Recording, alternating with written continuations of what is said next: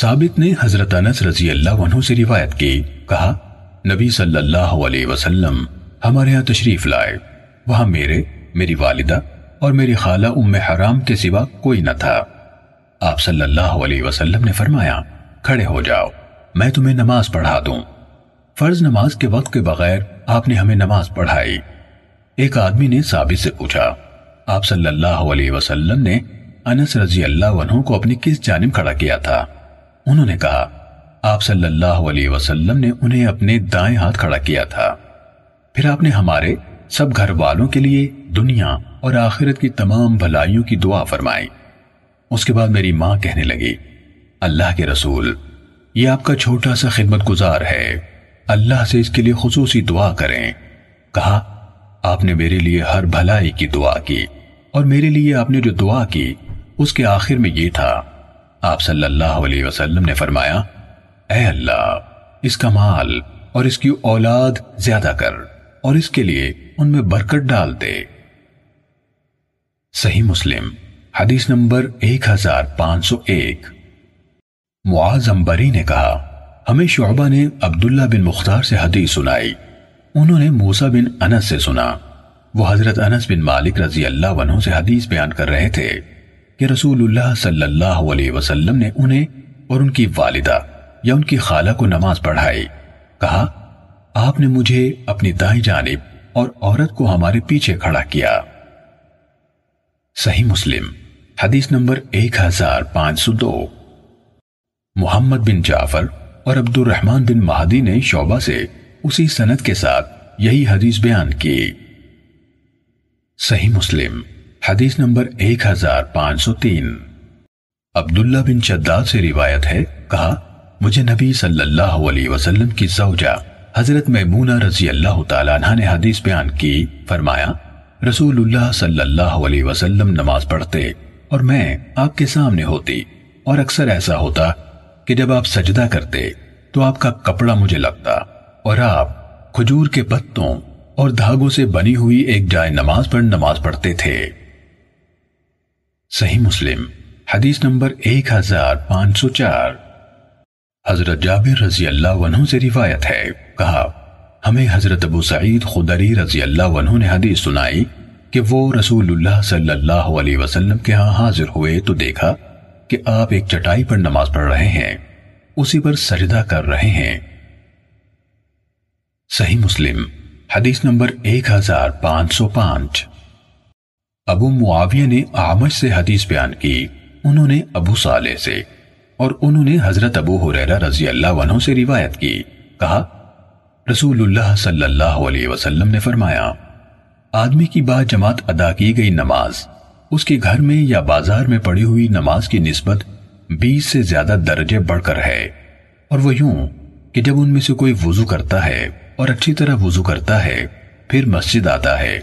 اسے نماز ہی نے اٹھایا ہے اور نماز کے علاوہ کچھ نہیں چاہتا۔ تو وہ کوئی قدم نہیں اٹھاتا، مگر اس کے سبب سے اس کا درجہ بلند کر دیا جاتا ہے اور اس کا ایک گناہ مٹا دیا جاتا ہے۔ یہاں تک کہ مسجد میں داخل ہو جاتا ہے۔ پھر جب مسجد میں داخل ہو جاتا ہے، تو جب تک نماز اسے روکے رکھتی ہے، وہ نماز ہی میں ہوتا ہے۔ یعنی اس کے انتظار کا وقت نماز میں شمار ہوتا ہے۔ اور تم میں سے کوئی شخص جب تک اس جگہ رہتا ہے جہاں اس نے نماز پڑھی ہے، تو فرشتے اس کے حق میں دعا کرتے رہتے ہیں۔ وہ کہتے ہیں، اے اللہ، اس پر رحم فرما۔ اے اللہ، اس کی توبہ قبول فرما۔ جب تک وہ اس جگہ پر کسی کو تکلیف نہیں پہنچاتا، اور جب تک وہ اس جگہ بے وضو نہیں ہو جاتا۔ صحیح مسلم، حدیث نمبر ایک ہزار پانچ سو چھ۔ ابسر اسماعیل بن زکریہ اور شعبہ، سب نے آمش کی اسی سنت کے ساتھ اس کے ہم معنی روایت بیان کی۔ صحیح مسلم، حدیث نمبر ایک ہزار پانچ سو سات۔ ابن سیرین نے حضرت ابو حریرہ رضی اللہ عنہ سے روایت کی، کہا، رسول اللہ صلی اللہ علیہ وسلم نے فرمایا، تم میں سے کوئی شخص جب تک اپنی نماز پڑھنے کی جگہ پر بیٹھا رہتا ہے، فرشتے اس کے حق میں دعا کرتے رہتے ہیں۔ کہتے ہیں، اے اللہ، اسے بخش دے۔ اے اللہ، اس پر رحم فرما۔ جب تک وہ بے وضو نہیں ہوتا، نیز، جب تک تم میں سے کسی شخص کو نماز روکے رکھتی ہے، وہ نماز ہی میں ہوتا ہے۔ صحیح مسلم، حدیث نمبر ایک ہزار پانچ سو آٹھ۔ ابو رافع نے حضرت ابو حریرہ رضی اللہ عنہ سے روایت کی کہ رسول اللہ صلی اللہ علیہ وسلم نے فرمایا بندہ مسلسل نماز ہی میں ہوتا ہے، جب تک وہ نماز کی جگہ پر نماز کے انتظار میں رہتا ہے اور فرشتے کہتے رہتے ہیں، اے اللہ، اسے معاف فرما، اے اللہ، اس پر رحم فرما۔ یہاں تک کہ وہ چلا جاتا ہے یا بے وضو ہو جاتا ہے۔ ابو رافع کہتے ہیں، میں نے ابو حریرہ رضی اللہ عنہ سے پوچھا، یحدثو کا مطلب کیا ہے؟ انہوں نے کہا، آواز کے بغیر یا آواز کے ساتھ ہوا خارج کرتے۔ صحیح مسلم، حدیث نمبر ایک ہزار پانچ سو نو۔ ابو زیناد نے آرت سے اور انہوں نے حضرت ابو حریرہ رضی اللہ عنہ سے روایت کی کہ رسول اللہ صلی اللہ علیہ وسلم نے فرمایا، جب تک تم میں سے کسی کو نماز روکے رکھتی ہے، وہ مسلسل نماز میں ہوتا ہے۔ اسے گھر کی طرف لوٹنے سے نماز کے علاوہ اور کسی چیز نے نہیں روکا ہوتا۔ صحیح مسلم، حدیث نمبر ایک ہزار پانچ سو دس۔ ابن شہاب نے عبد الرحمن بن حرمز یعنی آرٹ سے اور انہوں نے حضرت ابو حریرہ رضی اللہ عنہ سے روایت کی کہ رسول اللہ صلی اللہ علیہ وسلم نے فرمایا، تم میں سے کوئی شخص جتنی دیر نماز کے انتظار میں بیٹھتا ہے، نماز ہی میں رہتا ہے، جب تک بے وضو نہ ہو جائے۔ فرشتے اس کے لیے دعا کرتے رہتے ہیں۔ اے اللہ، اسے معاف فرما۔ اے اللہ، اس پر رحم فرما۔ صحیح مسلم، حدیث نمبر ایک ہزار پانچ سو گیارہ۔ حمام بن منبع نے حضرت ابو حریرہ رضی اللہ عنہ سے اور انہوں نے نبی صلی اللہ علیہ وسلم سے اسی کے مطابق روایت کی۔ صحیح مسلم، حدیث نمبر ایک ہزار پانچ سو بارہ۔ عبداللہ بن براد اشاری اور ابو قریب دونوں نے کہا ہم سے ابو اسامہ نے برید سے حدیث بیان کی۔ انہوں نے ابو بردہ سے اور انہوں نے حضرت ابو موسیٰ رضی اللہ عنہ سے روایت کی۔ کہا رسول اللہ صلی اللہ علیہ وسلم نے فرمایا، نماز میں سب سے زیادہ ثواب اس کا ہے، جو اس کے لیے زیادہ دور سے چل کر آتا ہے۔ پھر اس کے بعد جو ان میں سے سب سے زیادہ دور سے چل کر آتا ہے، اور جو آدمی نماز کا انتظار کرتا ہے، تاکہ اسے امام کے ساتھ ادا کرے۔ اجر میں اس سے بہت بڑھ کر ہے۔ جو نماز پڑھتا ہے، پھر سو جاتا ہے۔ ابو قریب کی روایت میں ہے، یہاں تک کہ وہ اسے امام کے ساتھ جماعت میں ادا کرے۔ صحیح مسلم، حدیث نمبر ایک ہزار پانچ سو تیرہ۔ ابسر نے ہمیں خبر دی۔ انہوں نے سلیمان تیمی سے، انہوں نے ابو عثمان نہدی سے، اور انہوں نے حضرت عبی بن قعب رضی اللہ عنہ سے روایت کی۔ کہا، ایک آدمی تھا۔ میرے علم میں کوئی اور آدمی اس کی نسبت مسجد سے زیادہ فاصلے پر نہیں رہتا تھا، اور اس کی کوئی نماز نہیں چوکتی تھی۔ اس سے کہا گیا، یا میں نے اس سے کہا، اگر آپ گدا خرید لیں کہ رات کی تاریخی اور دوپہر کی گرمی میں آپ اس پر سوار ہو جایا کریں، اس نے جواب دیا، مجھے یہ بات پسند نہیں ہے کہ میرا گھر مسجد کے پڑوس میں ہو۔ میں چاہتا ہوں کہ میرا مسجد تک چل کر جانا، اور جب میں گھر والوں کی طرف لوٹوں تو میرا لوٹنا میرے لیے لکھا جائے۔ تو رسول اللہ صلی اللہ علیہ وسلم نے فرمایا، اللہ تعالیٰ نے یہ سب کچھ تمہارے لیے اکٹھا کر دیا ہے۔ صحیح مسلم، حدیث نمبر ایک ہزار پانچ سو چودہ۔ معتمیر بن سلیمان اور جریر دونوں نے تیمی سے اسی سنت کے ساتھ اسی کے مطابق روایت کی۔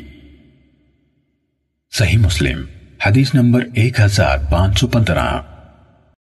عباد بن عباد نے ہمیں حدیث سنائی، کہا، ہمیں عاصم نے ابو عثمان سے حدیث سنائی، کہا، انصار میں ایک آدمی تھا، اس کا گھر مدینے میں سب سے دور واقع تھا، اور اس کی کوئی نماز رسول اللہ صلی اللہ علیہ وسلم کی اقتداء میں پڑھنے سے چوکتی نہیں تھی۔ ہم نے اس کے لیے ہمدردی محسوس کی تو میں نے اسے کہا، جناب، اگر آپ ایک گدھا خرید لیں جو آپ کو گرمی اور زمین کے زہریلے کیڑوں سے بچائے تو کتنا اچھا ہو۔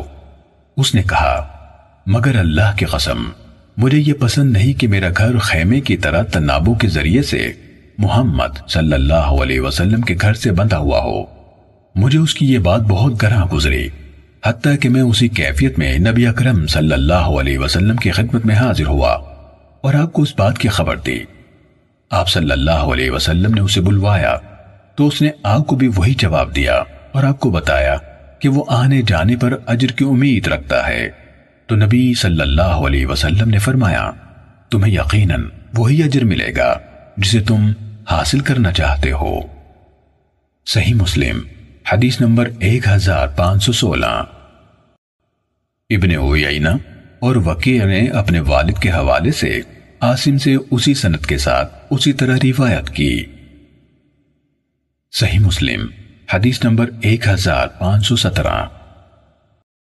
ابو زبیر نے ہمیں حدیث سنائی، کہا، میں نے حضرت جابر بن عبداللہ رضی اللہ عنہما سے سنا۔ کہا، ہمارے گھر مسجد سے دور واقع تھے۔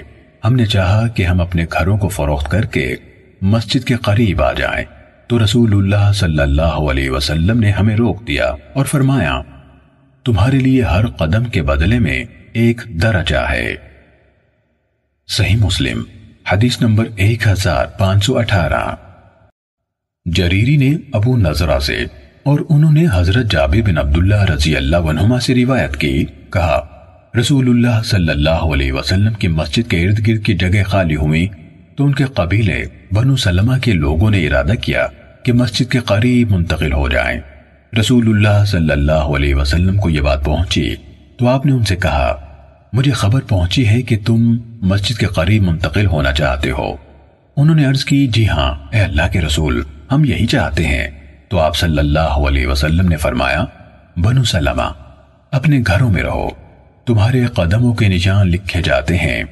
پھر فرمایا، اپنے گھروں ہی میں رہو، تمہارے قدموں کے نشان لکھے جاتے ہیں۔ صحیح مسلم، حدیث نمبر ایک ہزار پانچ سو انیس۔ کامس نے ابو نظرہ سے اور انہوں نے حضرت جابر بن عبداللہ رضی اللہ عنہما سے روایت کی، کہا، بنو سلمہ نے مسجد کے قریب منتقل ہونے کا ارادہ کیا۔ کہا، اور مسجد کے قریب جگہ بھی خالی تھی نبی اکرم صلی اللہ علیہ وسلم کو یہ خبر پہنچی تو آپ صلی اللہ علیہ وسلم نے فرمایا، اے بنو سلمہ، اپنے گھروں میں رہو، تمہارے قدموں کے نشان لکھے جاتے ہیں۔ تو انہوں نے کہا، اس کے بعد ہمیں یہ بات اچھی بھی نہ لگتی کہ ہم منتقل ہو چکے ہوتے۔ صحیح مسلم، حدیث نمبر ایک ہزار پانچ سو بیس۔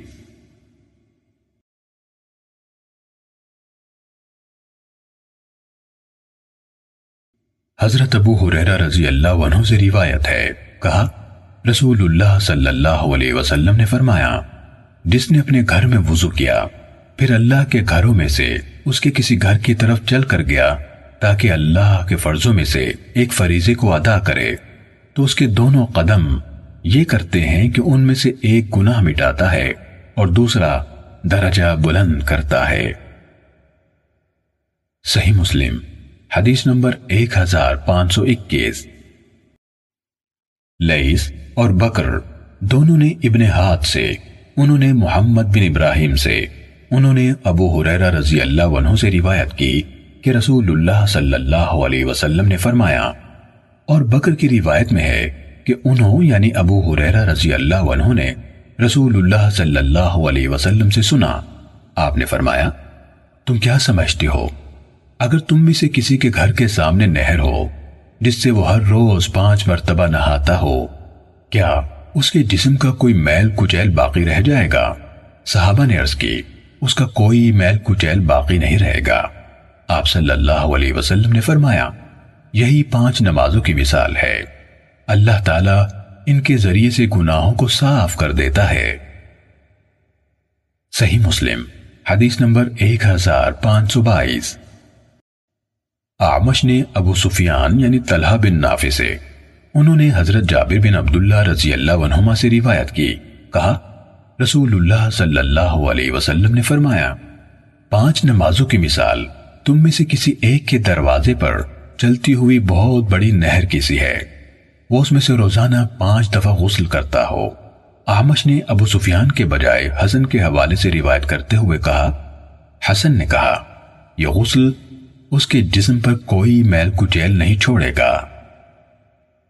صحیح مسلم، حدیث نمبر ایک ہزار پانچ سو تیئیس۔ حضرت ابو حریرہ رضی اللہ عنہ نے نبی صلی اللہ علیہ وسلم سے روایت کی۔ جو شخص دن کے پہلے حصے میں یا دن کے دوسرے حصے میں مسجد کی طرف گیا، اللہ تعالی ہر دفعہ آنے پر اس کے لیے جنت میں میزبانی کا انتظام فرماتا ہے۔ جب بھی وہ آئے، صبح کو آئے یا شام کو آئے۔ صحیح مسلم، حدیث نمبر ایک ہزار پانچ سو چوبیس۔ ابو حیثمہ نے سماغ بن حرب سے روایت کرتے ہوئے خبر دی، کہا میں نے حضرت جابر بن سمرہ رضی اللہ عنہ سے کہا، کیا آپ رسول اللہ صلی اللہ علیہ وسلم کے ساتھ مجالس میں شریک ہوتے تھے؟ کہا ہاں بہت۔ آپ جس جگہ صبح یا دن کے ابتدائی حصے کی نماز ادا فرماتے سورج طلوع ہونے تک وہاں سے نہ اٹھتے۔ جب سورج طلوع ہو جاتا تو اٹھ کھڑے ہوتے۔ لوگ دور جاہلیت میں کیے کاموں کے متعلق باتیں کرتے اور ہنستے تھے اور آپ بھی ان کی باتیں سن کر مسکراتے تھے۔ صحیح مسلم، حدیث نمبر ایک ہزار پانچ سو پچیس۔ سفیان اور زکریہ دونوں نے سماق سے اور انہوں نے حضرت جابر بن صبرہ رضی اللہ عنہ سے روایت کی کہ نبی صلی اللہ علیہ وسلم جب فجر پڑھتے تو اپنی نماز کی جگہ پر بیٹھے رہتے، حتیٰ کہ سورج اچھی طرح نکل آتا۔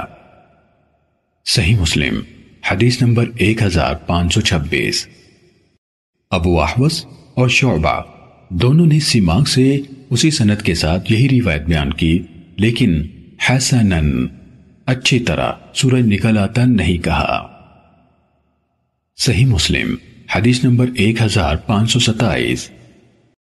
حضرت ابو حریرہ رضی اللہ عنہ سے روایت ہے کہ رسول اللہ صلی اللہ علیہ وسلم نے فرمایا، شہروں میں پیاری جگہ اللہ کے نزدیک مسجدیں ہیں۔ اور اللہ کے نزدیک انسانی آبادیوں کا سب سے ناپسندیدہ حصہ ان کے بازار ہیں۔ صحیح مسلم، حدیث نمبر ایک ہزار پانچ سو اٹھائیس۔ ابو عوانہ نے ہمیں قطادہ سے حدیث سنائی۔ انہوں نے ابو نظرہ سے اور انہوں نے حضرت ابو سعید خدری رضی اللہ عنہ سے روایت کی۔ کہا، رسول اللہ صلی اللہ علیہ وسلم نے فرمایا، جب نماز پڑھنے والے تین ہوں تو ان میں سے ایک ان کی امامت کرائے۔ اور ان میں سے امامت کا زیادہ حقدار وہ ہے جو ان میں سے زیادہ قرآن پڑھا ہو۔ صحیح مسلم، حدیث نمبر ایک ہزار پانچ سو انتیس۔ شعبہ، سعید بن ابی عروبہ اور معاذ بن حشام نے اپنے والد کے واسطے سے سب نے قطادہ سے اپنے اپنے شاگردوں کی اسی سنت کے ساتھ اس کے مانند روایت بیان کی۔ صحیح مسلم حدیث نمبر ایک ہزار پانچ سو تیس۔ قطادہ کے بجائے جریری نے ابو نظرہ سے، انہوں نے حضرت ابو سعید رضی اللہ عنہ سے اور انہوں نے نبی صلی اللہ علیہ وسلم سے اسی طرح روایت کی۔ صحیح مسلم، حدیث نمبر ایک ہزار پانچ سو اکتیس۔ ابو بکر بن ابی شیبہ اور ابو سعید اشج نے ابو خالد احمر سے، انہوں نے آمش سے انہوں نے اسماعیل بن رجا سے، انہوں نے اوز بن زمعج سے، اور انہوں نے حضرت ابو مسعود انصاری رضی اللہ عنہ سے روایت کی، کہا، رسول اللہ صلی اللہ علیہ وسلم نے فرمایا، لوگوں کی امامت وہ کرائے جو ان میں سے کتاب اللہ کو زیادہ پڑھنے والا ہو۔ اگر پڑھنے میں برابر ہوں تو وہ جو ان میں سے سنت کا زیادہ عالم ہو۔ اگر وہ سنت کے علم میں بھی برابر ہو تو وہ جس نے ان سب کی نسبت پہلے ہجرت کی ہو۔ اگر وہ ہجرت میں برابر ہو تو وہ جو اسلام قبول کرنے میں سبقت رکھتا ہو۔ کوئی انسان وہاں دوسرے انسان کی امامت نہ کرے، جہاں اس دوسرے کا اختیار ہو۔ اور اس کے گھر میں اس کے قابل احترام نشست پر اس کی اجازت کے بغیر کوئی نہ بیٹھے۔ ابو سعید اشج نے اپنی روایت میں اسلام قبول کرنے میں سبقت کے بجائے عمر میں سبقت رکھتا ہو ہے۔ صحیح مسلم، حدیث نمبر ایک ہزار پانچ سو بتیس۔ ابو معاویہ، جریر، ابن فضیل اور سفیان سب نے آمد سے اسی سنت کے ساتھ اسی مانت روایت بیان کی۔ صحیح مسلم، حدیث نمبر ایک ہزار پانچ سو تینتیس۔ شعبہ نے اسماعیل بن رجا سے روایت کی، کہا، میں نے اوس بن زماعت سے سنا، کہتے تھے میں نے حضرت ابو مسعود رضی اللہ عنہ سے سنا۔ وہ کہتے تھے، رسول اللہ صلی اللہ علیہ وسلم نے ہم سے کہا، قوم کی امامت وہ کرے جو اللہ کی کتاب کو زیادہ پڑھنے والا اور پڑھنے میں دوسروں سے زیادہ قدیم ہو۔ اگر ان سب کا پڑھنا ایک سا ہو تو وہ امامت کرے جو ہجرت میں قدیم تر ہو۔ اگر ہجرت میں سب برابر ہوں تو وہ امامت کرے جو ان سب سے عمر میں بڑا ہو۔ اور تم کسی شخص کے گھر اور اس کے دائرہ اختیار میں اس کے امام نہ بنو، نہ ہی اس کے گھر میں اس کے قابل احترام نشست پر بیٹھو۔ ہاں اس صورت میں کہ وہ تمہیں اس بات کی اجازت دے۔ یا فرمایا، اس کی اجازت سے۔ صحیح مسلم، حدیث نمبر ایک ہزار پانچ سو چونتیس۔ اسماعیل بن ابراہیم بن الیہ نے ہمیں حدیث بیان کی۔ کہا، ہم سے ایوب نے ابو قلابہ سے حدیث بیان کی۔ انہوں نے مالک بن حویرس رضی اللہ عنہ سے روایت کی۔ کہا، ہم رسول اللہ صلی اللہ علیہ وسلم کی خدمت میں حاضر ہوئے اور ہم سب نوجوان اور ہم عمر تھے۔ ہم نے آپ کے پاس بیس راتیں قیام کیا۔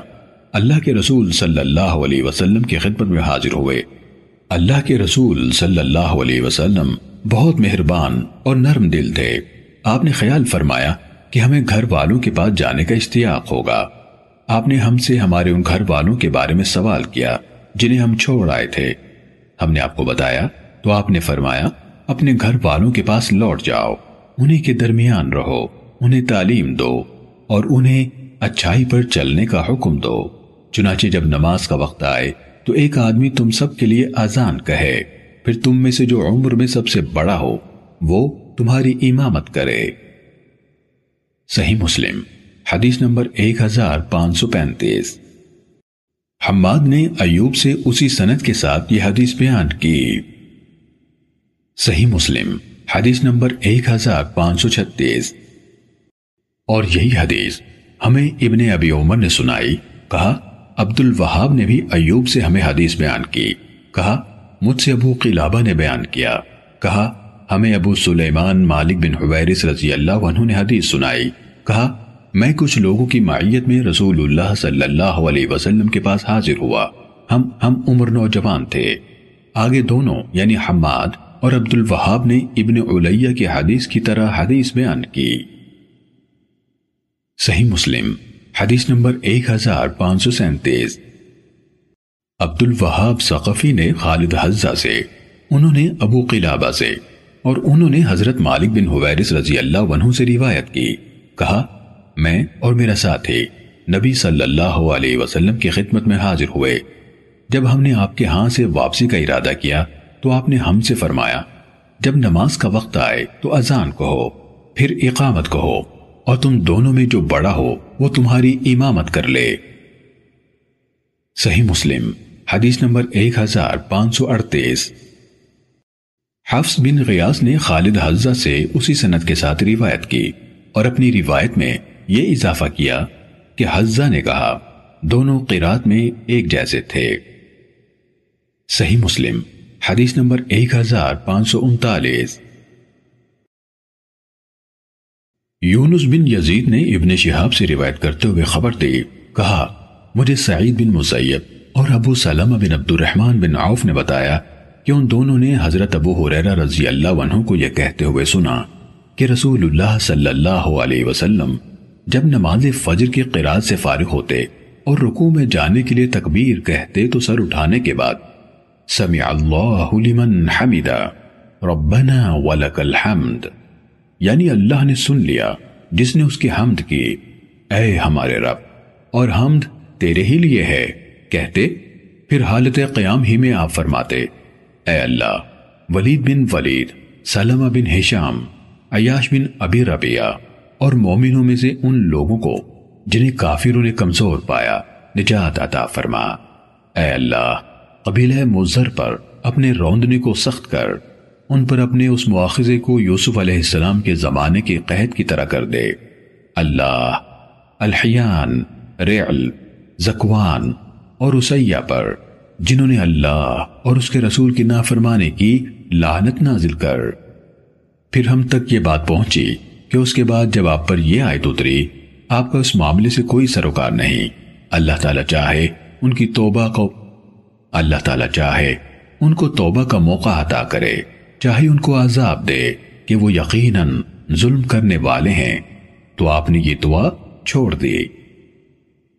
صحیح مسلم، حدیث نمبر ایک ہزار پانچ سو چالیس۔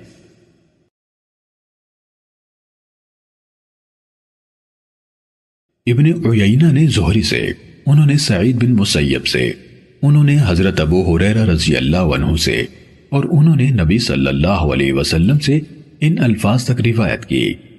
اس سختی کو ان پر یوسف علیہ السلام کے زمانے کے قہد کی طرح کر دے، جو اس کے بعد ہے، اسے بیان نہیں کیا۔ صحیح مسلم، حدیث نمبر ایک ہزار پانچ سو اکتالیس۔ ہمیں اوزاعی نے یحییٰ بن نبی کثیر سے حدیث سنائی۔ انہوں نے ابو سلمہ سے روایت کی کہ حضرت ابو حریرہ رضی اللہ عنہ نے انہیں حدیث بیان کی کہ نبی صلی اللہ علیہ وسلم نے ایک مہینے تک رکوع کے بعد قنوت یعنی آجزی سے دعا کی۔ جب آپ سمیع اللہ لمن حمیدہ کہہ لیتے، تو اپنی قنوت میں یہ الفاظ کہتے، اے اللہ، ولید بن ولید کو نجات دے، اے اللہ، عیاش بن ابی ربیہ کو نجات دے۔ اے اللہ، کمزور سمجھے جانے والے دوسرے مومنوں کو نجات عطا کر۔ اے اللہ مزر پر اپنے روندنے کو سخت تر کر اور اسے ان پر یوسف علیہ السلام کے زمانے کی قہد کے مانند کر دے۔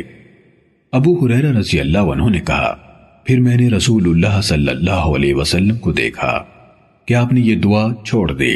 میں نے ساتھیوں سے کہا، میں دیکھتا ہوں کہ رسول اللہ صلی اللہ علیہ وسلم نے یہ دعا چھوڑ دی ہے۔ کہا جواب میں مجھ سے کہا گیا، تم انہیں دیکھتے نہیں، جن کے لیے دعا ہوئی تھی، وہ سب آ چکے ہیں۔ صحیح مسلم، حدیث نمبر ایک ہزار پانچ سو بیالیس۔ حضرت ابو حریرہ رضی اللہ عنہ نے انہیں خبر دی کہ ایک روز رسول اللہ صلی اللہ علیہ وسلم عشاء کی نماز پڑھ رہے تھے۔ جب آپ نے فرمایا، سمع اللہ لمن حمیدہ، تو سجدے میں جانے سے پہلے آپ نے دعا مانگتے ہوئے فرمایا اے اللہ، عیاش بن ابی ربیہ کو نجات عطا فرما۔ اس کے بعد یوسف علیہ السلام کے زمانے کے قہد کی طرح کے الفاظ تک اور زائی کی روایت کردہ حدیث کی طرح حدیث بیان کی۔ بعد کے الفاظ بیان نہیں کیے۔ صحیح مسلم، حدیث نمبر ایک ہزار پانچ سو تینتالیس۔ ابو سلمہ بن عبد الرحمن نے حضرت ابو حریرہ رضی اللہ عنہ کو یہ کہتے ہوئے سنا، اللہ کی قسم ضرور رسول اللہ صلی اللہ علیہ وسلم کی نماز کو تم لوگوں کے بہت قریب کروں گا۔ اس کے بعد حضرت ابو حریرہ رضی اللہ عنہ ظہر، عشاء اور صبح کی نماز میں قنوت کرتے اور مسلمانوں کے حق میں دعا کرتے اور کافروں پر لانت بھیجتے۔ صحیح مسلم، حدیث نمبر ایک ہزار پانچ سو چوالیس۔ اسحاق بن عبداللہ بن ابی طلحہ نے حضرت انس بن مالک رضی اللہ عنہ سے روایت کی، کہا رسول اللہ صلی اللہ علیہ وسلم نے ان لوگوں کے خلاف جنہوں نے بیر معونہ والوں کو قتل کیا تھا، تیس دن تک صبح کی نمازوں میں بد دعا کی۔ آپ نے ریل زکوان، الحیان اور عسیہ کے خلاف جنہوں نے اللہ اور اس کے رسول کی نافرمانی کی بد دعا کی۔ انس رضی اللہ عنہ نے کہا، اللہ نے ان لوگوں کے متعلق جو بیر معونہ پر قتل ہوئے، قرآن کا کچھ حصہ نازل فرمایا۔ جو بعد میں منسوخ ہونے تک ہم پڑھتے رہے۔ اس میں شہدہ کا پیغام تھا کہ ہماری قوم کو بتا دیں کہ ہم اپنے رب سے جا ملے ہیں۔ وہ ہم سے راضی ہو گیا اور ہم اس سے راضی ہیں۔ صحیح مسلم، حدیث نمبر ایک ہزار پانچ سو پنتالیس محمد بن سیرین سے روایت ہے، کہا، میں نے حضرت انس بن مالک رضی اللہ عنہ سے پوچھا، کیا رسول اللہ صلی اللہ علیہ وسلم نے کبھی صبح کی نماز میں قنوت کی تھی، کہا ہاں رکوع سے تھوڑی دیر بعد۔ صحیح مسلم، حدیث نمبر ایک ہزار پانچ سو چھیالیس۔ ابو مجلس نے حضرت انس رضی اللہ عنہ سے روایت کی کہ رسول اللہ صلی اللہ علیہ وسلم نے ایک مہینے تک صبح کی نماز میں رکوع کے بعد قنوت کی۔ آپ ریل اور زکوان کے خلاف بد دعا فرماتے تھے اور کہتے تھے عصیہ نے اللہ اور اس کے رسول کی نافرمانی کی۔ صحیح مسلم، حدیث نمبر 1547 انس بن سیرین نے حضرت انس بن مالک رضی اللہ عنہ سے روایت کی کہ رسول اللہ صلی اللہ علیہ وسلم نے ایک مہینے تک نماز فجر میں رکوع کے بعد قنوت کی۔ آپ بنو اوسیہ کے خلاف بد دعا کرتے رہے۔ صحیح مسلم، حدیث نمبر 1548 ابو معاویہ نے عاصم سے اور انہوں نے حضرت انس رضی اللہ عنہ سے روایت کی، کہا، میں نے ان یعنی انس رضی اللہ عنہ سے قنوت کے بارے میں پوچھا، رکوع سے پہلے ہے یا رکوع کے بعد؟ تو انہوں نے کہا، رکوع سے پہلے۔ کہا، میں نے عرض کی، بہت سے لوگ سمجھتے ہیں کہ رسول اللہ صلی اللہ علیہ وسلم نے رکوع کے بعد قنوت کی۔ تو انہوں نے کہا، رسول اللہ صلی اللہ علیہ وسلم نے ایک مہینے قنوت کی۔ ان لوگوں کے خلاف بد دعا فرماتے رہے جنہوں نے آپ کے صحابہ میں سے کچھ لوگوں کو قتل کیا تھا، جنہیں قرہ یعنی قرآن پڑھنے والے کہا جاتا تھا۔ صحیح مسلم، حدیث نمبر ایک ہزار پانچ سو انچاس۔ سفیان نے عاصم سے روایت کی، کہا، میں نے انس رضی اللہ عنہ کو کہتے سنا، میں نے رسول اللہ صلی اللہ علیہ وسلم کو نہیں دیکھا۔ کہ آپ کو کسی اور جنگ پر اتنا غم محسوس ہوا ہو؟ جتنا ان ستر ساتھیوں پر ہوا جو بیر معونہ کے واقعے کے روز شہید کیے گئے، انہیں قرہ کہا جاتا تھا۔ آپ ایک مہینے تک ان کے قاتلوں کے خلاف بد دعا کرتے رہے۔ صحیح مسلم، حدیث نمبر ایک ہزار پانچ سو پچاس۔ حفظ ابن فضیل اور مروان سب نے عاصم سے انہوں نے حضرت انس رضی اللہ عنہ سے اور انہوں نے نبی اکرم صلی اللہ علیہ وسلم سے یہی حدیث روایت کی۔ ان میں سے بعض نے بعض سے کچھ زیادہ روایت کیا ہے۔ صحیح مسلم، حدیث نمبر ایک ہزار پانچ سو اکاون۔ شعبہ نے قطادہ سے اور انہوں نے حضرت انس رضی اللہ عنہ سے روایت کی کہ نبی صلی اللہ علیہ وسلم نے ایک مہینے تک قنوت کی۔ آپ ریل، زکوان اور اسیہ پر لانت بھیجتے تھے، جنہوں نے اللہ اور اس کے رسول صلی اللہ علیہ وسلم کی معصیت کی تھی۔ صحیح مسلم، حدیث نمبر ایک ہزار پانچ سو باون۔ موسا بن انس نے حضرت انس رضی اللہ عنہ سے اور انہوں نے نبی صلی اللہ علیہ وسلم سے اسی طرح روایت کی۔ صحیح مسلم، حدیث نمبر ایک ہزار پانچ سو تریپن ہشام نے قطادہ کے حوالے سے حضرت انس رضی اللہ عنہ سے روایت کی کہ رسول اللہ صلی اللہ علیہ وسلم نے ایک مہینے تک عرب کے قبائل میں سے کچھ قبیلوں کے خلاف بد دعا کرتے ہوئے قنوت کی، پھر چھوڑ دی۔ صحیح مسلم، حدیث نمبر ایک ہزار پانچ سو چوون شعبہ نے عمر بن مرہ سے روایت کی، کہا، میں نے ابن ابی لیلہ سے سنا، کہا ہمیں حضرت برا بن عازب رضی اللہ عنہ نے حدیث سنائی کہ رسول اللہ صلی اللہ علیہ وسلم فجر اور مغرب کی نمازوں میں قنوت کیا کرتے تھے۔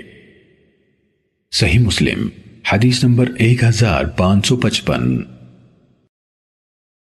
سفیان نے عمر بن مرہ سے، انہوں نے عبد الرحمن بن ابی لیلہ سے اور انہوں نے حضرت برا رضی اللہ عنہ سے روایت کی۔ کہا رسول اللہ صلی اللہ علیہ وسلم نے فجر اور مغرب کی نمازوں میں قنوت کی۔ صحیح مسلم، حدیث نمبر ایک ہزار پانچ سو چھپن۔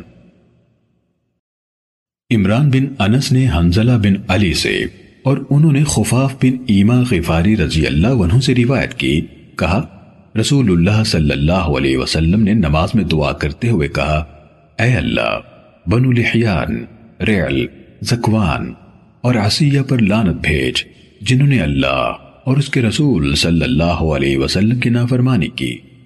غفار کی اللہ مغفرت کرے اور اسلم کو اللہ سلامتی عطا فرمائے۔ صحیح مسلم، حدیث نمبر ایک ہزار پانچ سو ستاون۔ حارث بن خفاف سے روایت ہے، انہوں نے کہا، حضرت خفاف بن ایما رضی اللہ عنہ نے کہا، رسول اللہ صلی اللہ علیہ وسلم نے رکوع کیا۔ پھر سر اٹھا کر فرمایا، غفار کی اللہ مغفرت کرے، اسلم کو اللہ سلامتی عطا کرے۔ اور اسیہ نے اللہ اور اس کے رسول کی نافرمانی کی۔ اے اللہ، بنو لحیان پر لانت بھیج اور ریعل اور زکوان پر لانت بھیج۔ پھر آپ صلی اللہ علیہ وسلم سجدے میں چلے گئے۔ خفاف رضی اللہ عنہ نے کہا، کافروں پر اسی کے سبب سے لانت کی گئی۔ یعنی لانت کا طریقہ اختیار کیا گیا۔ صحیح مسلم، حدیث نمبر ایک ہزار پانچ سو اٹھاون۔ عمران کے بجائے عبد الرحمن بن حرملہ نے حنزلہ بن علی بن اسقا سے اور انہوں نے حضرت خفاف بن ایمہ رضی اللہ عنہ سے اسی کی مانند روایت کی۔ سوائے اس کے کہ انہوں نے کافروں پر اسی کے سبب لانت کی گئی کہ الفاظ نہیں کہے۔ صحیح مسلم حدیث نمبر ایک ہزار پانچ سو انسٹھ۔ یونس نے ابن شہاب کے حوالے سے خبر دی۔ انہوں نے سعید بن مسیب سے اور انہوں نے حضرت ابو حریرہ رضی اللہ عنہ سے روایت کی کہ رسول اللہ صلی اللہ علیہ وسلم جب جنگ خیبر سے واپس ہوئے تو رات بھر چلتے رہے۔ یہاں تک کہ جب آپ کو نیند نے آ لیا، آپ نے سواری سے اتر کر پڑاؤ کیا اور بلال رضی اللہ عنہ سے کہا، ہمارے لیے رات کا پہرا دو۔ نظر رکھو کہ کب صبح ہوتی ہے۔ بلال رضی اللہ عنہ نے مقدور بھر نماز پڑھی۔ رسول اللہ صلی اللہ علیہ وسلم اور آپ کے صحابہ سو گئے۔ جب فجر قریب ہوئی تو بلال رضی اللہ عنہ نے مطلب فجر کی طرف رخ کرتے ہوئے اپنی سواری کے ساتھ ٹیک لگائی۔ جب وہ ٹیک لگائے ہوئے تھے تو ان پر نیند غالب آ گئی۔ چنانچہ رسول اللہ صلی اللہ علیہ وسلم بیدار ہوئے نہ بلال اور نہ ہی ان کے صحابہ میں سے کوئی بیدار ہوا۔ یہاں تک کہ ان پر دھوپ پڑنے لگی۔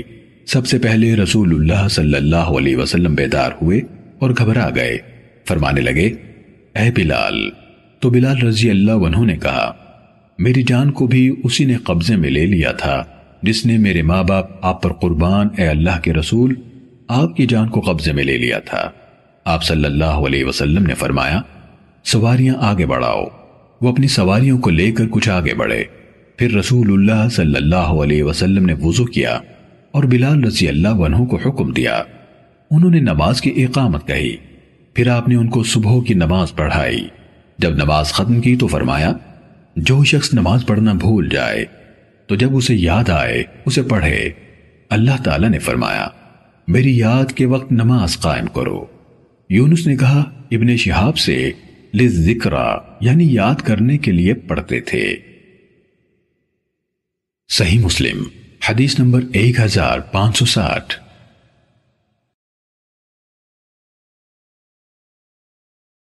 ابو حریرہ رضی اللہ عنہ نے کہا، ایک شب ہم آخر رات میں نبی کریم صلی اللہ علیہ وسلم کے ساتھ اترے اور نہ جاگے، یہاں تک کہ سورج نکل آیا۔ تب نبی صلی اللہ علیہ وسلم نے فرمایا کہ ہر شخص اونٹ کی نکیل پکڑے کہ یہ مکان ہے شیطان کا۔ پھر ہم نے ایسا ہی کیا۔ یعنی اس میدان سے باہر ہو گئے۔ پھر پانی منگایا اور وضو کیا اور دو رکعت نماز پڑھی۔ اور یعقوب نے سجدے کے بجائے صلاح کہا پھر نماز کی تکبیر ہوئی اور صبح کی فرض نماز ادا کی۔ صحیح مسلم، حدیث نمبر ایک ہزار پانچ سو اکسٹھ۔ ثابت نے عبداللہ بن رباح سے اور انہوں نے حضرت ابو قطادہ رضی اللہ عنہ سے روایت کی۔ کہا رسول اللہ صلی اللہ علیہ وسلم نے ہمیں خطاب فرمایا اور کہا، تم اپنی پوری شام اور پوری رات چلتے رہو گے تو انشاءاللہ کل تک پانی پر پہنچ جاؤ گے۔ لوگ چل پڑے۔ کوئی مڑ کر دوسرے کی طرف دیکھتا بھی نہ تھا۔ ابو قطادہ رضی اللہ عنہ نے کہا، اسی عالم میں رسول اللہ صلی اللہ علیہ وسلم چلتے رہے۔ یہاں تک کہ رات آدھی گزر گئی۔ میں آپ کے پہلو میں چل رہا تھا۔ کہا تو رسول اللہ صلی اللہ علیہ وسلم کو اونگ آ گئی اور آپ سواری سے ایک طرف جھک گئے۔ میں آپ کے پاس آیا اور آپ کو جگائے بغیر آپ کو سہارا دیا، حتیٰ کہ آپ اپنی سواری پر سیدھے ہو گئے۔ پھر آپ چلتے رہے۔ یہاں تک کہ رات کا بیشتر حصہ گزر گیا۔ آپ پھر سواری پر ایک طرف جھکے۔ کہا، میں نے آپ کو جگائے بغیر آپ کو سہارا دیا۔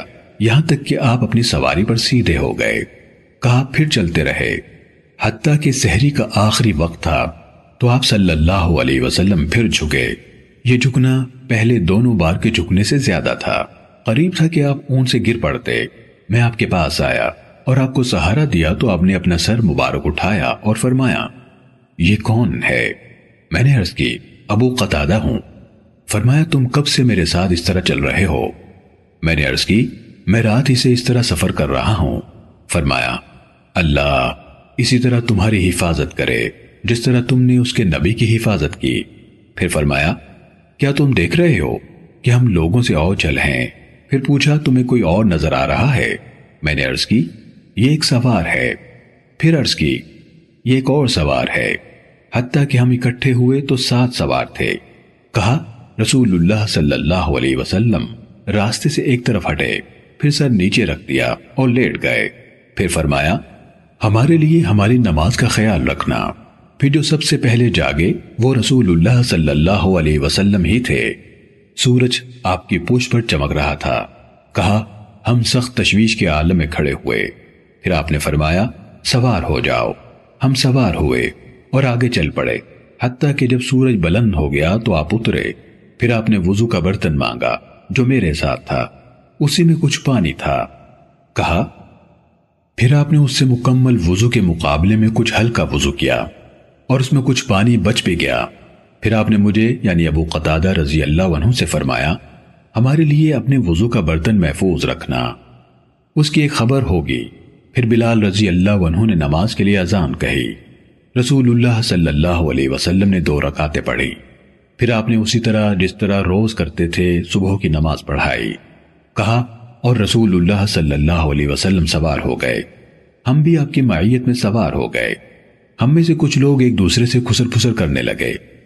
ہم نے نماز میں جو کوتاہی کی ہے، اس کا کفارہ کیا ہے؟ اس پر آپ صلی اللہ علیہ وسلم نے فرمایا، کیا تمہارے لیے میرے عمل میں نمونہ نہیں؟ پھر آپ نے فرمایا، سمجھ لو، نیند آ جانے میں کسی کی کوئی کوتاہی نہیں۔ کوتاہی اس کی ہے، جس نے جاگنے کے بعد دوسری نماز کا وقت آ جانے تک نماز نہیں پڑھی۔ جو اس طرح نیند کرے تو جب اس کے لیے جاگے تو یہ نماز پڑھ لے۔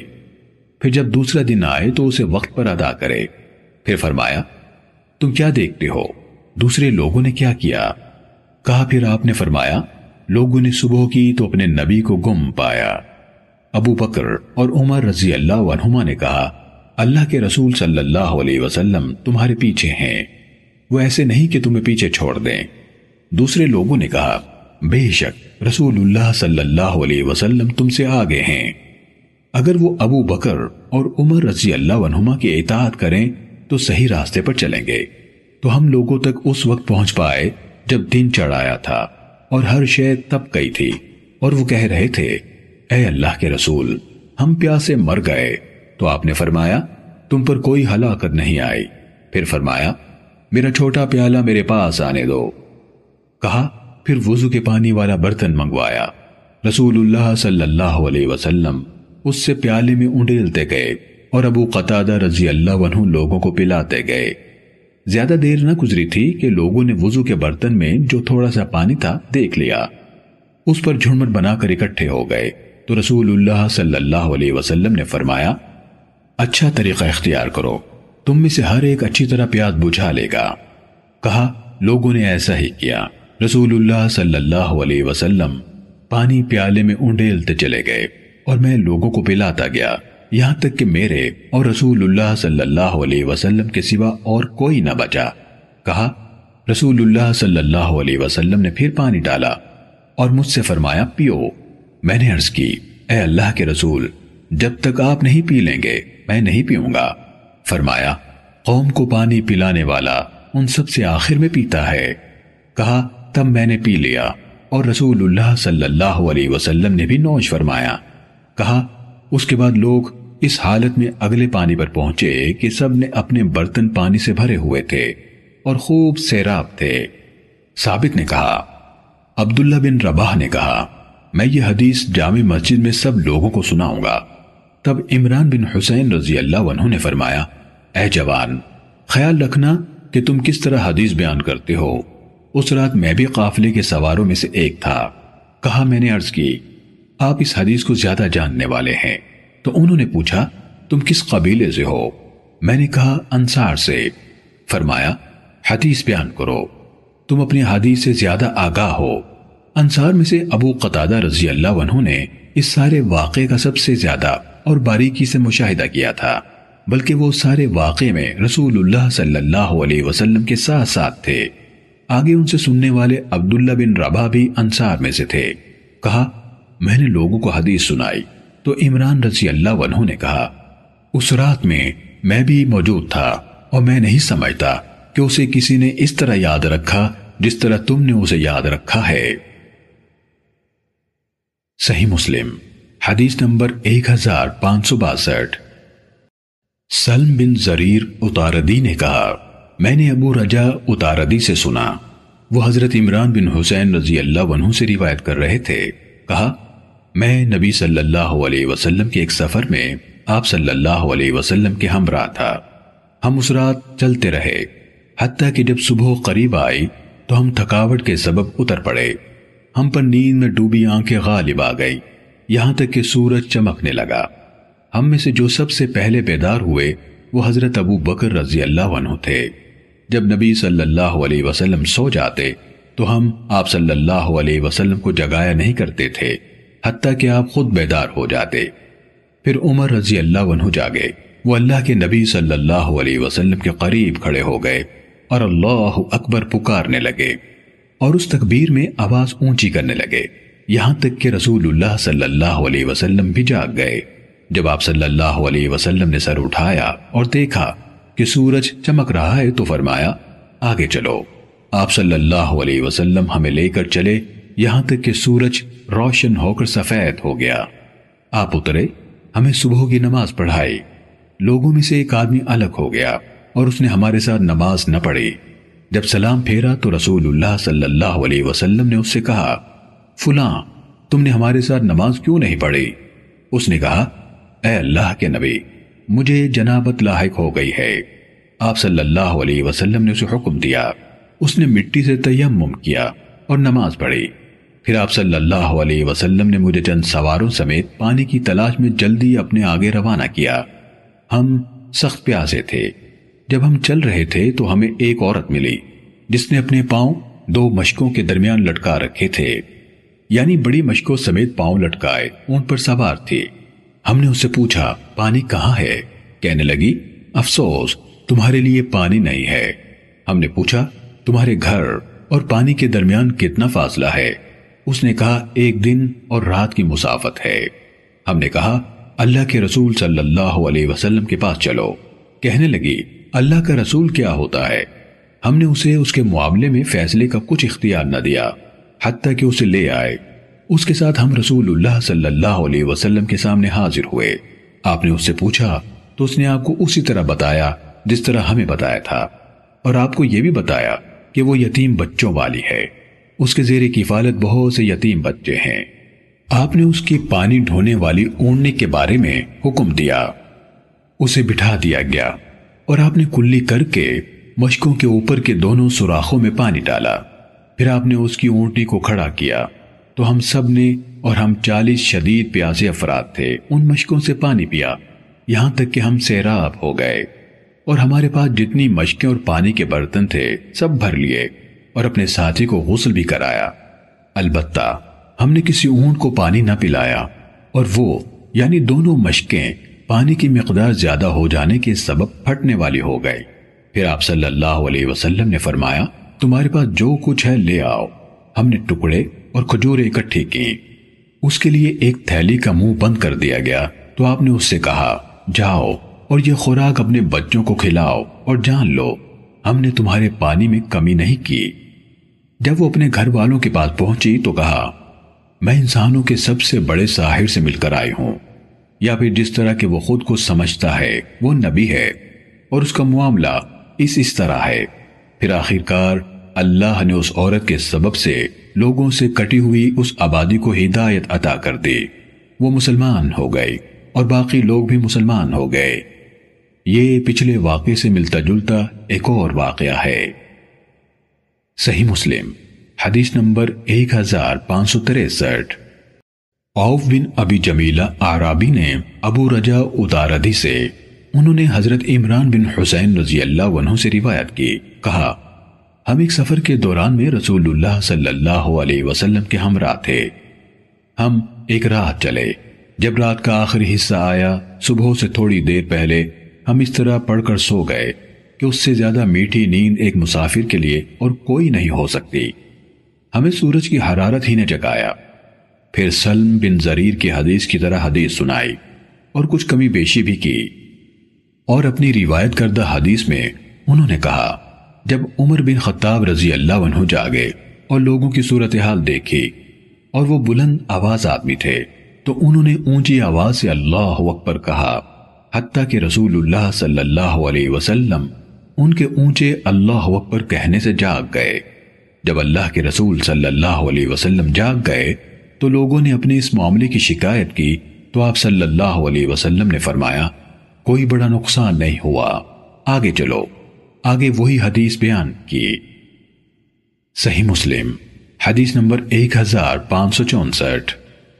حضرت ابو قطادہ رضی اللہ عنہ سے روایت ہے، کہا، رسول اللہ صلی اللہ علیہ وسلم جب سفر میں ہوتے اور رات کے آخری حصے میں آرام کے لیے لیٹتے، تو دائیں پہلو پر لیٹتے، اور جب صبح سے ذرا پہلے لیٹتے، تو اپنی کوہنی کھڑی کر لیتے اور سر ہتھیلی پر ٹکا لیتے، تاکہ زیادہ گہری نیند نہ آئے۔ اس حدیث کے الفاظ بھی اس بات کی تائید کرتے ہیں کہ اوپر بیان کیے گئے دو الگ الگ واقع ہیں۔ صحیح مسلم، حدیث نمبر ایک ہزار پانچ سو پینسٹھ۔ حمام نے ہمیں حدیث سنائی، کہا، ہمیں قطادہ نے حضرت انس بن مالک رضی اللہ عنہ کے حوالے سے حدیث سنائی کہ رسول اللہ صلی اللہ علیہ وسلم نے فرمایا، جو شخص کوئی نماز بھول جائے تو جیسے ہی وہ اسے یاد آئے وہ نماز پڑھ لے۔ اس نماز کا اس کے علاوہ اور کوئی کفارہ نہیں۔ قطادہ نے پڑھا، اور میری یاد کے وقت نماز قائم کریں۔ صحیح مسلم، حدیث نمبر ایک ہزار پانچ سو چھیاسٹھ۔ ابو عوانہ نے قطادہ سے، انہوں نے حضرت انس رضی اللہ عنہ سے، اور انہوں نے نبی صلی اللہ علیہ وسلم سے یہی حدیث روایت کی۔ البتہ انہوں نے اس کے علاوہ اس کا اور کوئی کفارہ نہیں کے الفاظ روایت نہیں کیے۔ صحیح مسلم، حدیث نمبر ایک ہزار پانچ سو سڑسٹھ۔ سعید نے قطادہ سے اور انہوں نے حضرت انس بن مالک رضی اللہ عنہ سے حدیث سنائی۔ کہا، اللہ کے نبی صلی اللہ علیہ وسلم نے فرمایا، جو شخص کوئی نماز بھول گیا یا اسے ادا کرتے وقت سوتا رہ گیا، تو اس نماز کا کفارہ یہی ہے کہ جب اسے یاد آئے، وہ اس نماز کو پڑھ لے۔ صحیح مسلم، حدیث نمبر ایک ہزار پانچ سو اڑسٹھ۔ مسنہ نے قطادہ کے حوالے سے حضرت انس بن مالک رضی اللہ عنہ سے روایت کی، کہا، رسول اللہ صلی اللہ علیہ وسلم نے فرمایا، جب تم میں سے کوئی نماز پڑھنے کے وقت اس سے سویا رہے یا اس سے غافل ہو جائے، تو جب اسے یاد آئے، وہ نماز پڑھ لے۔ بے شک اللہ تعالیٰ نے خود ارشاد فرمایا ہے، اور میری یاد کے وقت نماز قائم کرو۔ صحیح مسلم، حدیث نمبر ایک ہزار پانچ سو انہتر۔ تاؤس نے حضرت ابن عباس رضی اللہ عنہما سے روایت کی کہ رسول اللہ صلی اللہ علیہ وسلم ان سب صحابہ کو اس دعا کی تعلیم اسی طرح دیتے تھے جس طرح انہیں قرآن مجید کی کسی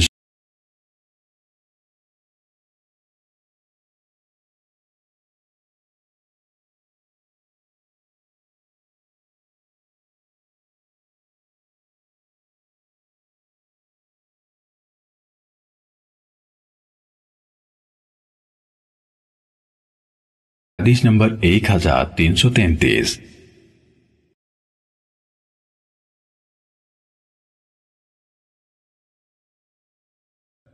صالح بن کہسان نے عروہ بن زبیر سے اور انہوں نے نبی کریم صلی اللہ علیہ وسلم کی اہلیہ حضرت عائشہ رضی اللہ تعالی عنہ سے روایت کی۔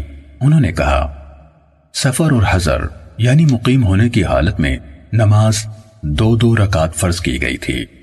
پھر سفر کی نماز پہلی حالت پر قائم رکھی گئی اور حضر کی نماز میں اضافہ کر دیا گیا۔ صحیح مسلم، حدیث نمبر ایک ہزار پانچ سو ستر۔ یونس نے ابن شہاب سے روایت کی۔ انہوں نے کہا، مجھے عروہ بن زبیر نے حدیث بیان کی کہ نبی اکرم صلی اللہ علیہ وسلم کی اہلیہ حضرت عائشہ صدیقہ رضی اللہ تعالیٰ عنہ نے کہا جب اللہ تعالیٰ نے نماز فرض کی، تو وہ دو رکعت فرض کی، پھر حضر کی صورت میں اسے مکمل کر دیا اور سفر کی نماز کو پہلے فریضے پر قائم رکھا گیا۔ صحیح مسلم، حدیث نمبر ایک ہزار پانچ سو اکہتر۔ ابن اوینا نے زہری سے، انہوں نے عروا سے اور انہوں نے حضرت عائشہ صدیقہ رضی اللہ تعالیٰ عنہ سے روایت کی کہ ابتدا میں نماز دو رکعت فرض کی گئی۔ پھر سفر کی نماز اسی حالت میں برقرار رکھی گئی اور حضر کی نماز مکمل کر دی گئی۔ امام زہری نے کہا، میں نے عروہ سے پوچھا، حضرت عائشہ رضی اللہ تعالیٰ عنہ کا موقف کیا ہے؟ وہ سفر میں پوری نماز کیوں پڑھتی تھیں؟ انہوں نے کہا، انہوں نے اس کا ایک مفہوم لے لیا ہے، جس طرح عثمان رضی اللہ تعالیٰ عنہ نے لیا۔ صحیح مسلم، حدیث نمبر ایک ہزار پانچ سو بہتر۔ عبداللہ بن ادریس نے ابن جوریج سے، انہوں نے ابن ابی عمار سے، انہوں نے عبداللہ بن بابئی سے، اور انہوں نے یعلا بن امیہ رضی اللہ تعالیٰ عنہ سے روایت کی، کہا، میں نے حضرت عمر بن خطاب رضی اللہ تعالیٰ عنہ سے عرض کی کہ اللہ تعالیٰ کا فرمان ہے، اگر تمہیں خوف ہو کہ کافر تمہیں فتنے میں ڈال دیں گے، تو تم پر کوئی حرج نہیں ہے کہ تم نماز قصر کر لو۔ اب تو لوگ امن میں ہیں۔ یعنی پھر قصر کیوں کرتے ہیں؟ تو انہوں نے جواب دیا، مجھے بھی اس بات پر تعجب ہوا تھا، جس پر تمہیں تعجب ہوا ہے۔ تو میں نے رسول اللہ صلی اللہ علیہ وسلم سے اس کے بارے میں سوال کیا تھا۔ آپ صلی اللہ علیہ وسلم نے فرمایا، یہ صدقہ یعنی رعایت ہے، جو اللہ تعالیٰ نے تم پر کیا ہے۔ اس لیے تم اس کا صدقہ قبول کرو۔ صحیح مسلم، حدیث نمبر ایک ہزار پانچ سو تہتر۔ یحییٰ نے ابن جریج سے سابقہ سنت کے ساتھ حضرت یعلا بن امیہ رضی اللہ تعالیٰ عنہ سے روایت کی۔ کہا، میں نے حضرت عمر بن خطاب رضی اللہ تعالیٰ عنہ سے عرض کی، بقیہ روایت ابن ادریس کی حدیث کی طرح ہے۔ صحیح مسلم، حدیث نمبر ایک ہزار پانچ سو چوہتر۔ ابو اوانا نے بقیر بن اخنس سے، انہوں نے مجاہد سے انہوں نے حضرت ابن عباس رضی اللہ تعالیٰ عنہما سے روایت کی۔ کہا، اللہ تعالیٰ نے تمہارے نبی صلی اللہ علیہ وسلم کی زبان سے نماز فرض کی۔ حضر یعنی جب مقیم ہو، اس میں چار رکاتیں سفر میں دو رکاتیں اور خوف یعنی جنگ میں امام کے ساتھ ایک رکات پھر اس کی امامت کے بغیر ایک رکات صحیح مسلم، حدیث نمبر ایک ہزار پانچ سو پچہتر۔ ایوب بن آئد تائی نے بکیر بن اخنس سے، انہوں نے مجاہد سے، اور انہوں نے حضرت ابن عباس رضی اللہ تعالیٰ عنہما سے حدیث بیان کی، کہا، بے شک، اللہ تعالیٰ نے تمہارے نبی صلی اللہ علیہ وسلم کی زبان سے نماز فرض کی۔ مسافر پر دو رکاتیں مقیم پر چار، اور جنگ کے یعنی خوف کے عالم میں امام کی اقتداء میں ایک رکعت، اور اقتداء کے بغیر ایک رکعت۔ صحیح مسلم، حدیث نمبر ایک ہزار پانچ سو چھہتر۔ شعبہ نے کہا، میں نے قطادہ سے سنا، وہ موسا بن سلمہ حزلی بصری سے حدیث بیان کر رہے تھے۔ کہا، میں نے حضرت ابن عباس رضی اللہ تعالیٰ عنہما سے پوچھا، جب میں مکے میں ہوں اور امام کے ساتھ نماز نہ پڑھوں تو پھر کیسے نماز پڑھوں؟ تو انہوں نے جواب دیا، دو رکاتیں یہی ابو القاسم صلی اللہ علیہ وسلم کی سنت ہے۔ صحیح مسلم، حدیث نمبر 1577 شعبہ کے بجائے، سعید بن ابی عروبہ اور معاذ بن ہشام نے اپنے والد کے واسطے سے قطادہ سے اسی مذکورہ سنت کے ساتھ اسی طرح حدیث بیان کی۔ صحیح مسلم، حدیث نمبر 1578 عیسیٰ بن حفظ بن عاصم بن عمر ابن الخطاب نے اپنے والد یعنی حفظ سے روایت کی۔ انہوں نے کہا، میں نے مکے کے راستے میں حضرت ابن عمر رضی اللہ تعالیٰ عنہما کے ساتھ سفر کیا۔ انہوں نے ہمیں زہر کی دو رکاتیں پڑھائیں۔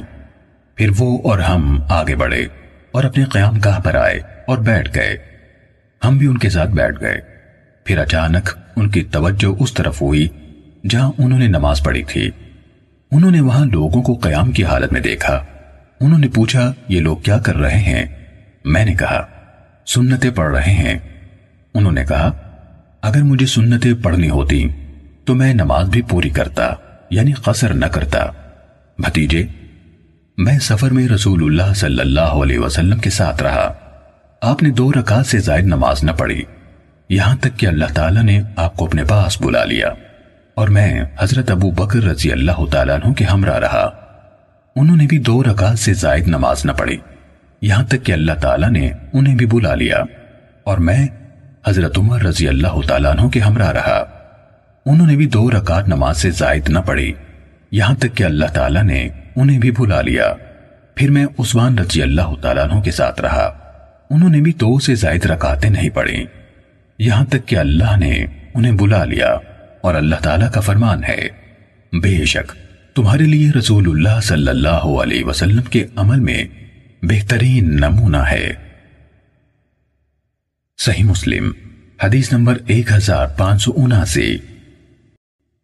عمر بن محمد نے حفظ بن عاصم سے روایت کی، کہا، میں بیمار ہوا تو عبداللہ بن عمر رضی اللہ تعالیٰ عنہما میری عیادت کرنے آئے۔ میں نے ان سے سفر میں سنتیں پڑھنے کے بارے میں سوال کیا۔ انہوں نے کہا، میں سفر کے دوران رسول اللہ صلی اللہ علیہ وسلم کے ہمراہ رہا ہوں۔ میں نے نہیں دیکھا کہ آپ سنتیں پڑھتے ہوں۔ اور اگر مجھے سنتیں پڑھنی ہوتی تو میں نماز ہی پوری پڑھتا۔ اللہ تعالیٰ نے فرمایا ہے، بے شک تمہارے لیے رسول اللہ صلی اللہ علیہ وسلم کے عمل میں بہترین نمونہ ہے۔ صحیح مسلم، حدیث نمبر ایک ہزار پانچ سو اسی۔ ابو قلابہ نے حضرت انس بن مالک رضی اللہ تعالیٰ عنہ سے روایت کی کہ رسول اللہ صلی اللہ علیہ وسلم نے مدینے میں زہر کی چار رکعت پڑھیں اور ذوالحلیفہ میں عصر کی دو رکعتیں پڑھیں۔ صحیح مسلم، حدیث نمبر ایک ہزار پانچ سو اکاسی۔ محمد بن منقدر اور ابراہیم بن میسرہ دونوں نے حضرت انس بن مالک رضی اللہ تعالیٰ عنہ سے سنا، کہہ رہے تھے میں نے رسول اللہ صلی اللہ علیہ وسلم کے ساتھ مدینے میں زہر کی چار رکعات پڑھیں اور آپ کے ساتھ ذوالحلیفہ میں عصر کی دو رکعتیں پڑھیں۔ صحیح مسلم، حدیث نمبر ایک ہزار پانچ سو بیاسی۔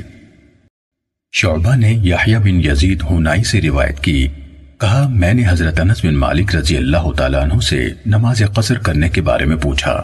تو انہوں نے کہا، رسول اللہ صلی اللہ علیہ وسلم، جب تین میل یا تین فرسک کی مسافت پر نکلتے، مسافت کے بارے میں شک کرنے والے شعبہ ہیں، تو دو رکعت نماز پڑھتے۔ صحیح مسلم، حدیث نمبر ایک ہزار پانچ سو تراسی۔ عبد الرحمن بن مہدی نے حدیث بیان کی، کہا، ہمیں شعبہ نے یزید بن خمیر سے حدیث سنائی۔ انہوں نے حبیب بن عبید سے، انہوں نے جبیر بن نفیر سے روایت کی۔ انہوں نے کہا، میں شرحبیل بن سمیت الکندی کی مائیت میں ایک بستی کو گیا جو سترہ یا اٹھارہ میل کے فاصلے پر تھی۔ تو انہوں نے دو رکعت نماز پڑھی۔ میں نے ان سے پوچھا، انہوں نے جواب دیا، میں نے حضرت عمر رضی اللہ تعالیٰ عنہ کو ذوالحلیفہ میں دو رکعت پڑھتے دیکھا ہے۔ تو میں نے ان یعنی حضرت عمر رضی اللہ تعالیٰ عنہ سے پوچھا، انہوں نے جواب دیا، میں اسی طرح کرتا ہوں۔ جس طرح میں نے رسول اللہ صلی اللہ علیہ وسلم کو کرتے دیکھا ہے۔ صحیح مسلم، حدیث نمبر ایک ہزار پانچ سو چوراسی۔ محمد بن جعفر نے کہا، ہمیں شعبہ نے اسی سنت کے ساتھ یہ حدیث بیان کی اور کہا، ابن سمت سے روایت ہے اور انہوں یعنی چرحبیل کا نام لیا اور کہا، وہ حمز کی دومین نامی جگہ پر پہنچے۔ جو اٹھارہ میل کے فاصلے پر تھی اور وہاں نماز قصر پڑھی۔ صحیح مسلم، حدیث نمبر ایک ہزار پانچ سو پچاسی۔ حشیم نے یحییٰ بن ابی اسحاق سے، انہوں نے حضرت انس بن مالک رضی اللہ تعالیٰ عنہ سے روایت کی، کہا، ہم رسول اللہ صلی اللہ علیہ وسلم کے ساتھ مدینے سے مکے جانے کے لیے نکلے تو آپ دو رکعت نماز پڑھتے رہے، یہاں تک کہ مدینہ واپس پہنچ گئے۔ راوی نے حضرت انس رضی اللہ تعالیٰ عنہ سے پوچھا، آپ مکے میں کتنا عرصہ ٹھہرے؟ انہوں نے جواب دیا، دس دن۔ آپ صلی اللہ علیہ وسلم نے حجت الوداع کے موقع پر مکے آ کر خود مکہ، مینا، عرفات اور مزدلفہ مختلف مقامات پر دس دن گزارے۔ صحیح مسلم، حدیث نمبر ایک ہزار پانچ سو چھیاسی۔ ابو آوانا اور اسماعیل ابن علیہ نے یحییٰ بن ابی اسحاق سے، انہوں نے حضرت انس رضی اللہ تعالیٰ عنہ سے، اور انہوں نے نبی کریم صلی اللہ علیہ وسلم سے حشیم کی حدیث کے مانند حدیث بیان کی۔ صحیح مسلم، حدیث نمبر ایک ہزار پانچ سو ستاسی۔ شعبہ نے کہا، مجھے یحییٰ بن ابی اسحاق نے حدیث سنائی۔ کہا، میں نے حضرت انس بن مالک رضی اللہ تعالیٰ عنہ سے سنا۔ وہ بیان کرتے تھے کہ ہم حج کے لیے مدینے سے چلے، پھر مذکورہ بالا روایت بیان کی۔ صحیح مسلم، حدیث نمبر ایک ہزار پانچ سو اٹھاسی۔ سفیان سوری نے یحییٰ بن ابی اسحاق سے، انہوں نے حضرت انس رضی اللہ تعالیٰ عنہ سے، اور انہوں نے نبی صلی اللہ علیہ وسلم سے اسی سابقہ حدیث کے مانند حدیث روایت کی اور اس میں حج کا تذکرہ نہیں کیا۔ صحیح مسلم، حدیث نمبر ایک ہزار پانچ سو نواسی۔ عمر بن حارث نے ابن شہاب سے، انہوں نے سالم بن عبداللہ بن عمر سے، انہوں نے اپنے والد یعنی حضرت عبداللہ بن عمر رضی اللہ تعالیٰ عنہما سے، اور انہوں نے رسول اللہ صلی اللہ علیہ وسلم سے روایت کی کہ آپ صلی اللہ علیہ وسلم نے منا اور دوسری جگہوں یعنی اس کے نواح میں، اور آپ صلی اللہ علیہ وسلم کے بعد حضرت ابو بکر اور حضرت عمر رضی اللہ تعالیٰ عنہما نے مسافر کی نماز یعنی دو رکعتیں پڑھی اور عثمان رضی اللہ تعالیٰ عنہ نے بھی اپنی خلافت کے ابتدائی سالوں میں دو رکعتیں پڑھیں۔ بعد میں پوری چار پڑھنے لگے۔ صحیح مسلم، حدیث نمبر ایک ہزار پانچ سو نوے۔ اوزائی اور معمر نے اپنی اپنی سنت سے روایت کرتے ہوئے زہری سے باقی ماندہ اسی سنت کے ساتھ یہی حدیث روایت کی۔ انہوں نے مینا میں کہا اور دوسری جگہوں کے الفاظ نہیں کہے۔ صحیح مسلم، حدیث نمبر ایک ہزار پانچ سو اکانوے۔ ابو اسامہ نے کہا، ہمیں عبید اللہ بن عمر نے نافع سے حدیث سنائی۔ انہوں نے حضرت ابن عمر رضی اللہ تعالیٰ عنہما سے روایت کی۔ کہا رسول اللہ صلی اللہ علیہ وسلم نے مینا میں دو رکعتیں پڑھیں۔ آپ کے بعد حضرت ابو بکر رضی اللہ تعالیٰ عنہ نے اور حضرت ابو بکر رضی اللہ تعالیٰ عنہ کے بعد حضرت عمر رضی اللہ تعالیٰ عنہ نے اور حضرت عثمان رضی اللہ تعالیٰ عنہ نے اپنی خلافت کے ابتدائی سالوں میں دو رکعتیں پڑھیں۔ پھر عثمان رضی اللہ تعالیٰ عنہ نے اس کے بعد چار رکعتیں پڑھیں۔ اس لیے حضرت ابن عمر رضی اللہ تعالیٰ عنہما جب امام کے ساتھ نماز پڑھتے تو چار رکعت پڑھتے اور جب اکیلے پڑھتے تو دو رکعتیں پڑھتے۔ صحیح مسلم حدیث نمبر ایک ہزار پانچ سو بانوے۔ یحییٰ قطان ابن ابی زائدہ اور عقبہ بن خالد نے عبید اللہ سے اسی سنت کے ساتھ اسی طرح روایت کی۔ صحیح مسلم، حدیث نمبر ایک ہزار پانچ سو ترانوے۔ عبید اللہ بن معاذ نے حدیث بیان کی، کہا، میرے والد نے ہمیں حدیث سنائی۔ کہا، ہمیں شعبہ نے خبئی بن عبد الرحمن سے حدیث سنائی۔ انہوں نے حفظ بن عاصم سے سنا۔ انہوں نے حضرت ابن عمر رضی اللہ تعالیٰ عنہ سے روایت کی۔ کہا، نبی صلی اللہ علیہ وسلم، ابو بکر، عمر اور عثمان۔ رضوان اللہ علیہ مجمعین نے پہلے آٹھ سال یا کہا چھ سال مینا میں مسافر والی نماز پڑھی۔ حفظ نے کہا، ابن عمر رضی اللہ تعالیٰ عنہما مینا میں دو رکعت نماز پڑھتے تھے، پھر اپنے بستر پر آ جاتے تھے۔ میں نے کہا چچا جان، اگر آپ فرض نماز کے بعد دو سنتیں بھی پڑھ لیں، تو انہوں نے کہا، اگر میں ایسا کروں تو گویا پوری نماز پڑھوں۔ صحیح مسلم، حدیث نمبر ایک ہزار پانچ سو چورانوے۔ خالد بن حارث اور عبد السمد نے کہا، ہمیں شعبہ نے باقی ماندہ اسی سنت کے ساتھ یہی روایت بیان کی، لیکن ان دونوں نے اس حدیث میں مینا کے الفاظ نہیں کہے۔ لیکن ان دونوں نے اس حدیث میں مینا میں کے الفاظ نہیں کہے، لیکن دونوں نے یہ کہا، آپ نے سفر میں نماز پڑھی۔ صحیح مسلم، حدیث نمبر ایک ہزار پانچ سو پچانوے۔ عبد الواحد نے آمش سے حدیث بیان کی، کہا، ہمیں ابراہیم نے حدیث سنائی۔ کہا، میں نے عبد الرحمن بن یزید سے سنا، کہہ رہے تھے۔ حضرت عثمان رضی اللہ تعالیٰ عنہ نے ہمیں منا میں چار رکعت پڑھائی۔ یہ بات عبداللہ بن مسعود رضی اللہ تعالیٰ عنہ کو بتائی گئی۔ تو انہوں نے انا للہ و انا الیہ راجعون پڑھا۔ پھر کہا، میں نے رسول اللہ صلی اللہ علیہ وسلم کے ساتھ مینا میں دو رکعت نماز پڑھی۔ ابو بکر رضی اللہ تعالیٰ عنہ کے ساتھ مینا میں دو رکعت نماز پڑھی۔ اور عمر بن خطاب رضی اللہ تعالیٰ عنہ کے ساتھ مینا میں دو رکعت نماز پڑھی۔ کاش میرے نصیب میں چار رکعت کے بدلے شرف قبولیت حاصل کرنے والی دو رکعتیں ہوں۔ صحیح مسلم، حدیث نمبر ایک ہزار پانچ سو چھیانوے۔ ابو معاویہ، جریر اور عیسیٰ سب نے مختلف سندوں سے روایت کرتے ہوئے آمش سے اسی سند کے ساتھ اسی طرح حدیث بیان کی ہے۔ صحیح مسلم، حدیث نمبر ایک ہزار پانچ سو ستانوے۔ ابو احوس نے ابو اسحاق سے اور انہوں نے حضرت حارثہ بن وحب رضی اللہ تعالیٰ عنہ سے روایت کی۔ کہا، میں نے رسول اللہ صلی اللہ علیہ وسلم کے ساتھ مینا میں دو رکعت نماز پڑھی، جب لوگ سب سے زیادہ امن میں اور کثیر تعداد میں تھے یعنی یہ اللہ کی رخصت کو قبول کرنے کا معاملہ تھا۔ خوف بدامنی یا جنگ کا معاملہ نہ تھا۔ صحیح مسلم، حدیث نمبر ایک ہزار پانچ سو اٹھانوے۔ زہیر نے حدیث بیان کی، کہا، ہمیں ابو اسحاق نے حدیث سنائی۔